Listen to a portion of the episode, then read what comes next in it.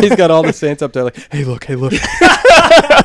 He's like, oh, these they're terrible. They're terrible, but But they made listen, me, my, they've listen. made me their patron, so things should look up from here.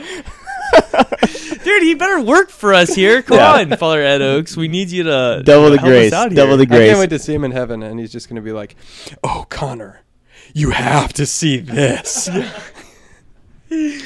Very true. He'll be in some like ridiculously ugly Hawaiian T-shirt. they let that in here, man. What are you doing? I mean, it is luminescent, but still ridiculous. it's absolutely beautiful, but it has no place here. Okay. All right, good cast. Good cast. Oh man, it didn't record. J.K. Lols.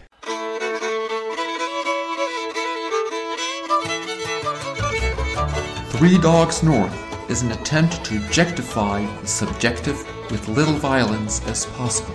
The following has been torn from its origins in space and time and put entirely at your disposal.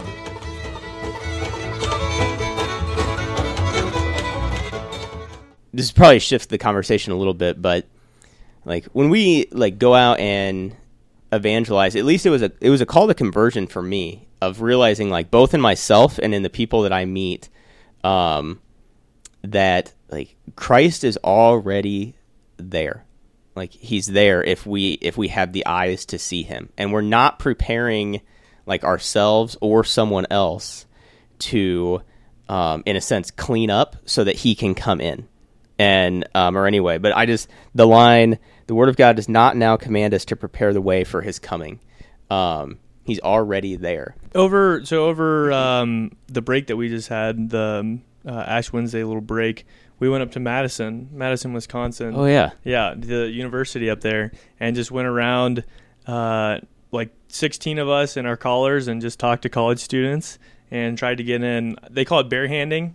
You just go out with nothing and just try to get in open conversations, and that was, a, I mean, a blatant realization on multiple, multiple occasions that you get into a conversation and realize like, oh yeah, Christ was preparing the way. And even before we would go up there to get in these, you know, evangelical conversations, I just want to spread what I have because I love it and I want to share with other people, the gospel.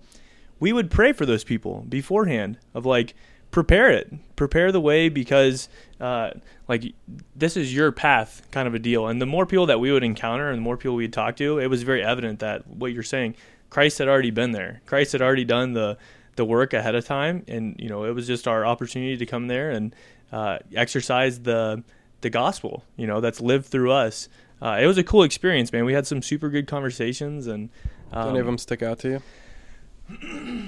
we had one. It was very intense. It was the first conversation that we had, and I went out with Peter Infinger, who is an older seminarian that we have here, but he he he physically he's old, but the guy acts like an you know like a 25 year old. Amazing, amazing guy, and uh, he had already been married, and um, his wife passed away maybe two years ago, and um, he's just an incredibly like strong, courageous guy, and loves Christ a ton. So me and this 60 year old guy are cruising around Madison talking to these 18 to 22 year olds, and we ended up getting into a conversation our very first one with a lady who was a bit older and was doing like a nursing program kind of on an adjacent campus. She wasn't even a, a student there, and uh, she we kind of she really opened up and got into some really deep stuff and actually talked about that she had been uh, her parents both of them had been abused by priests so as she was growing up it was kind of a just a reality Wow. in their household. Yeah, and she's telling us this is literally our first conversation out evangelizing. And she was a hardcore Catholic because as she was growing up in her household, um, her parents hated the church. Of course, they both the parents had been, you know, molested when they were younger or whatever. Um, but she was a rebel. So she like always wanted to go to the Catholic Church and talk to these priests and things like that. And she even told a story of like her mom told her never ever go to a priest. And I guess back then, um, I mean, this was like before, I guess during the Second Vatican Council around that time period, when you would go and be entered into the church and receive catechesis, you would do one on one with the priest. Right. And so she was doing that without her mom knowing. And she was kind of younger, like 13, 14. And so the mom came in and like gave the priest an earful. And the priest found out that she was Catholic and she had been baptized Catholic and that her, the, the lady that we were talking to, for some reason was also baptized Catholic. So this priest, it sounded like he was just like a super holy guy. And he kind of gave her an earful in response of like, you know, I can't believe you would even think about that. And like, you need to be coming to church. And like, Christ wants you back here and kind of like gave it to her. And, and the lady said that her mom was very impressed and was like, Wow. okay, yeah, you can come back and see this priest whenever you want, kind of a deal. Like, oh my god. she kind of passed her test.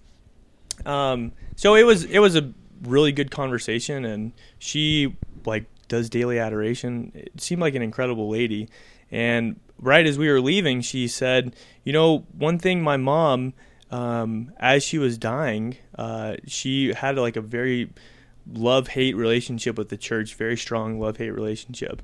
Um, and as she was dying, she asked for last rites by a Catholic priest, and um, the daughter didn't know if she had received last rites, and so she was kind of looking for some consolation in that.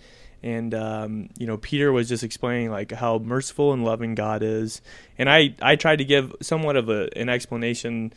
You know, I don't know if it's doctrine, but kind of the whole understanding that our faith can be passed on, the desire for these things, regardless if we receive them or not. Certainly, we need to. Like the sacraments are in place to receive them. Mhm. Um, but the fact that she desired that, you know, if the priest wasn't really able to get there, the whole idea of be behind like baptism by desire and things like that. Well, and the maxim that we are bound by the sacraments, but God is not. God is not bound by the sacrament. Exactly. And so what I said was before I left, I mean, we were getting up to leave and she mentioned this to us. So you could see it was like weighing on her heart. And as soon as she said that, I asked her, I was like, Have you ever read the book Brideshead Revisited? Have you ever read the book Brideshead Revisited? Like, lady, you need to read this book Yeah. because it's literally the story of your mother Yeah. the story of your mother right here where you just live a life that's tormented tormented by god you know of Mhm. like he- you love him at some times and then you hate him very passionately and you feel like you've been wronged by this institution and so you try and run away and you try and flee but your family members are like kind of caught up in it and somehow at the end of your life Yeah. god reaches his hand out and somehow calls you back home at like your last moments A twitch This is- upon the thread. a twitch upon the thread. Like, lady, run, don't walk. and get this book, Brideshead Revisit, Evelyn Waugh. And she Yeah. was, I mean, a good Catholic. And she had heard of Evelyn Waugh and said, Mhm. Oh, I've heard all about it. I'll have to read it for certain. Mhm. So I don't know, you know, if she if she ended up reading it, but I was pretty adamant about it. I was pretty much like yelling at her to read this book. um, so it was That's awesome, man. it was very providential and it was a huge blessing for me to um, you know i don't know I, I don't have all the answers and things like that but this book that i read and that i love and has you know been very dear to my heart the past couple of years well i guess the past year for some reason this lady's story was exactly it correlated with this book perfectly Mhm. and I had this opportunity to share something really beautiful, Yeah. like a really beautiful story with her that if she reads it will be deeply consoling. Well, it also sounds like anytime you go out and do these sort of things where you're going to try to feed people and, and teach them or convert them, you get something back. You know, of course, that, yeah. In a way, it's probably deeper than anything you gave away. You know, just that encounter with that person, and I mean, what a harrowing story to have both parents having been abused by priests, and that anybody had anything to do with the Catholic Church in that family is a miracle. Um, but wow. Yeah, so all in all, it was a really good trip. I mean, we got up there on Tuesday evening, and this was the two days where it was like negative five, negative six, and then negative 11, something like that. So Yeah, it was extreme. And the night we got up there, the chaplain, he goes, Oh, yeah, just to let you know, like our Ash Wednesday masses are packed. So we're going to be doing all night adoration for the students who are coming to mass the next day. AKA, all of you seminarians are going to be staying up all night doing adoration that we had no clue about. And so we, we signed up for it, and it was like a very extreme start to Lent, uh, which I was a fan of. So it was good. Yeah, and then just tons of good convert. They had a really good Catholic center up there, but um, I mean that's this is an example right here of Christ prepares the way internally with me. He has already been here. He set the stage for that conversation, and then for that lady and for Peter as well. I mean, it was um, you just can't come up with that stuff. Or like your father biscuit story. Yeah. you can't make that up, dude No. you have that has to be an experience. Yeah. You you can't create that kind of thing.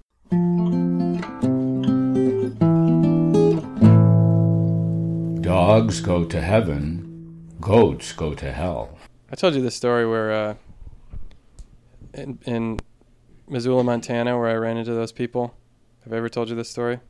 My crazy, crazy providential encounter. It's not ringing any bells. What what's the name of the town? Missoula. Missoula? No, I haven't. Just briefly, uh, you guys know I fought forest fires for a couple years, and uh, I worked for a small hand crew called Crew Seven on the Klamath National Forest in the Goosenest, Goose Nest Ranger District. Um, just tucked away in the corner of Northern California, right next to uh, Klamath Falls, Oregon, so pretty far north. Worked a couple of fire seasons, got pretty close to the guys, but uh, the sort of friends you don't really talk to much afterwards, and. One guy in particular I was friends with who also happened to be from Illinois. and In fact, was my year at University of Illinois. Just met out there, which I mean, Illinois is a huge school, but still, that's a crazy coincidence itself. Uh, name's John, and he married a girl who worked on our crew as well, and was then living out in California. And long story short, hadn't seen these guys in years. I just had finished my 30-day silent retreat, so after second theology, so I hadn't been out in California for five years at least and um, well, maybe not that long, three or something like that. But I hadn't seen these people in forever. And 30 day retreat ends, and I link up with Nick Blaha to go drive out to Idaho to go fly fishing. And that trip itself was kind of cobbled together, and you know the chances of me not going on it were higher than going. Um, but it worked out. We met in Omaha, drove out to Idaho, and we were in Missoula, Montana. We had driven through the night, and it was like afternoon in Missoula at the Walmart, and we're stocking up to go into the woods for like 10 days. So we're buying all this food and uh, stuff, and Nick, I had this shopping cart full of stuff that we needed for the woods, and Nick was like, "Oh, I'm gonna go get some water, like one of those big canteen things, like that holds, you know, so many gallons of water." And it was taking him forever to go find it and then fill it up or whatever. So I'm waiting at the cash register just like at the front of the store in Missoula, Montana. I mean, the chances of me being there are one in a trillion. At Walmart. At Walmart, at the front door, one of two front doors. And in walks this fire crew. And they were wearing the same exact colors that we wore, which was green, these green fire retardant cargo pants, you know, smoke jumper boots, and a blue t shirt with a patch on the left side. And as this girl walked up closer to me, I was like, that is our patch. It looked like Mount Shasta, which is a mountain we were right near in Northern California, with a, a lightning bolt striking like a tree, because that's how most forest fires start. My my crew boss had drawn that logo on Microsoft Paint years and years ago, and it was this embroidered patch on our T-shirts. So I'm like, that's the Crew Seven logo, and I, I this girl passed me by, and I, I look like nothing. I'm like in a hooded sweatshirt and jeans, and and I I just asked her, "Are you on Crew 7? And she just looks over me like, "Yeah," because they're stationed in Northern California, and I'm in Missoula, Montana. I'm a random Walmart shopper, and I asked her if she's Crew Seven, so she probably just thought I read her shirt, and just kept keeps walking. So I don't know her. And then behind her walks like a bunch of dudes, two of which were on the crew when I had been on it years ago. And now I see them, but there's like no way they can see me because I I'm, it's totally out of context. You know what I mean? Mm-hmm. you would never expect to see this person in this place because they were gearing up to go into the woods nearby Missoula where there was a forest fire.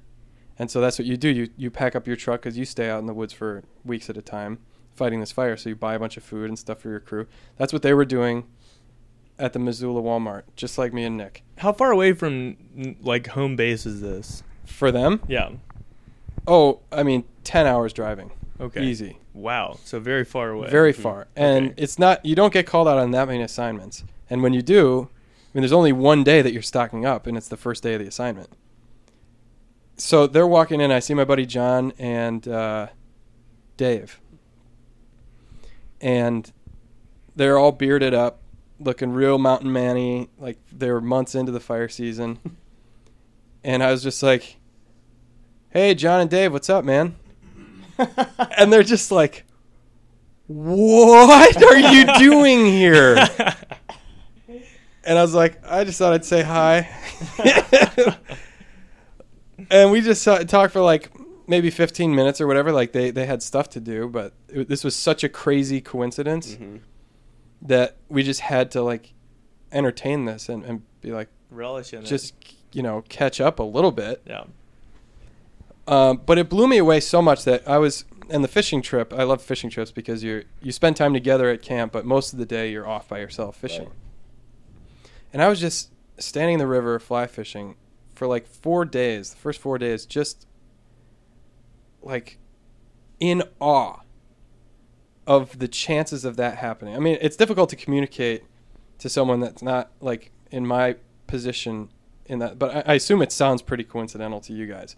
But to my perspective, like to have that, and pr- plus I was coming off this 30 day retreat where I kind of like dredged up my whole life history and seen how God had worked in all these stages of my life. And to have these people come in at this moment into this Walmart, into that door at this time and this day, it was insane. And I, and I was just like, why? Why did that happen? Because there is, I mean, you can say probability says that that might happen. Mm-hmm. Sure, I agree that might happen because it did. but it should not have happened. Mm-hmm. Uh, by purely mathematical standards, that should not have happened. And I don't know, I didn't make much sense of it, but it was like a profound moment of God's providence. Just like eh, the other, thing, I, I had thought about writing a letter to John because I had kind of lost contact with him. And over the retreat, I was like, kind of thinking about people, relationships that had been important to me that I had kind of let slip. And he was one of them. I was going to write him a letter when I got back. And it was like God just handed me. He's like, "No, it's okay. I'll just, I'll just bring John to you." Yeah.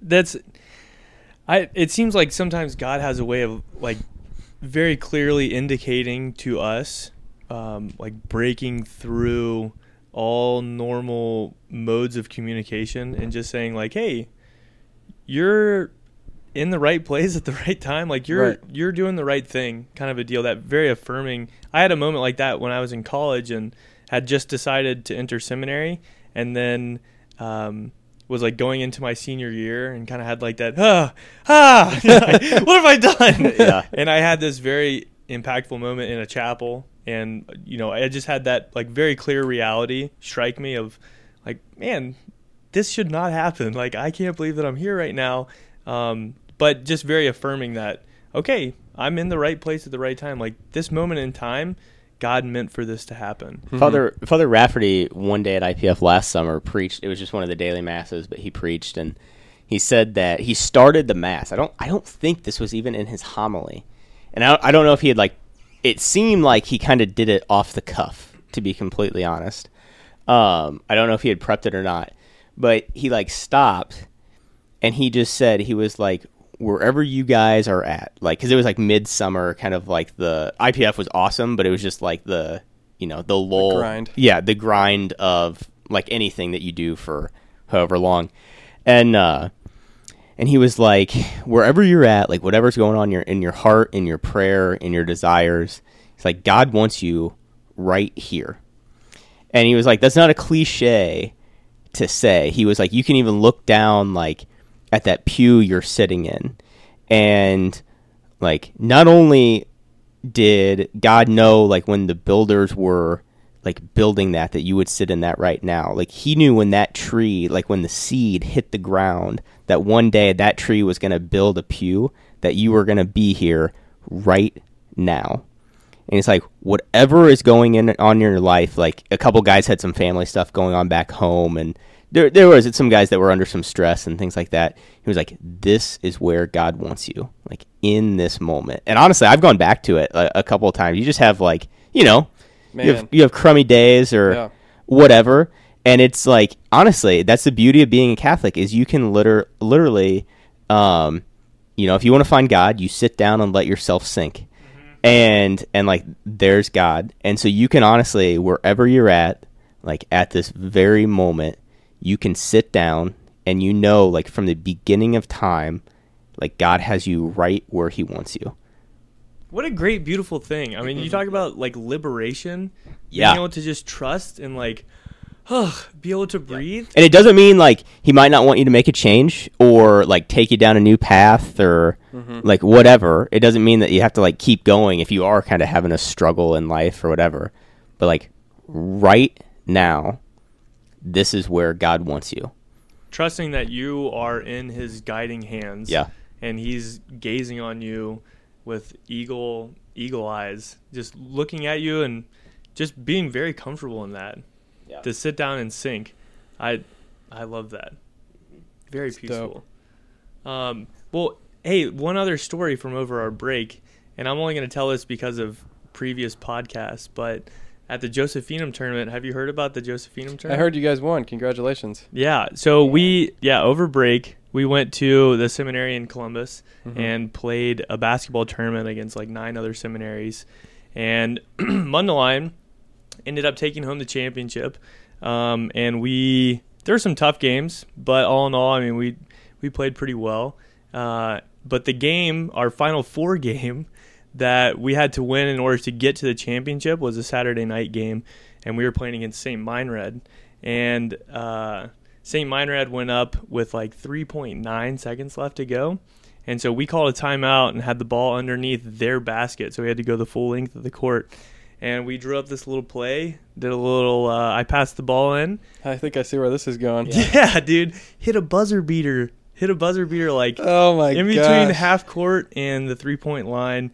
Pulled up, Old miracle shot Metz coming through again. You're not gonna be able to get your head through the door. But but what happened after the game? So like, I mean, I hit the shot and it was like super fun. You know, there's like a hundred people or so in the gym. You know, it's not like a massive crowd. Basically, only the Mund- Mundelein guys. We were like all jumping, like seven of us together, because we're in another person's gym. Right. Like we don't have any fans there, Yeah. so we were all just really relishing in it, and like the crowd was very excited. It's an exciting moment, kind of Mhm. deal.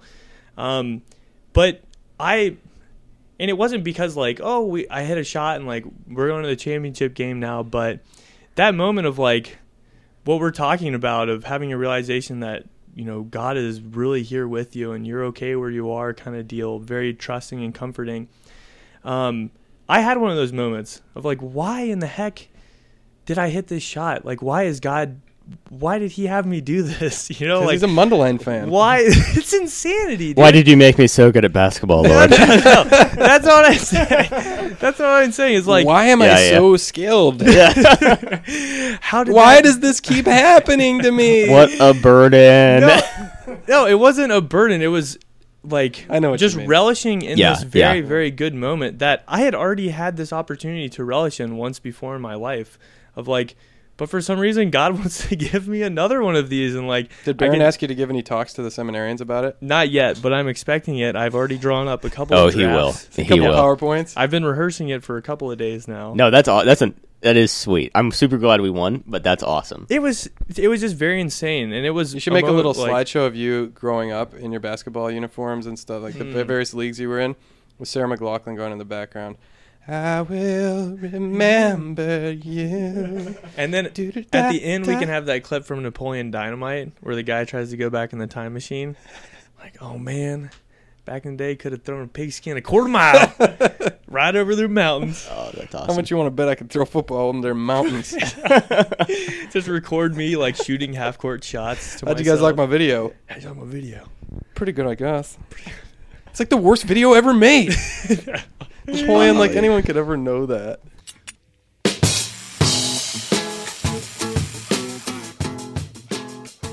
Are we ready? Three dogs north are Juice, Seabisc, and Michael Metz. Conversations have been edited to sound smarter. Audio and transcripts of this episode are exclusive property of Mundelein Seminary and may not be rebroadcast without the express written consent of Major League Baseball.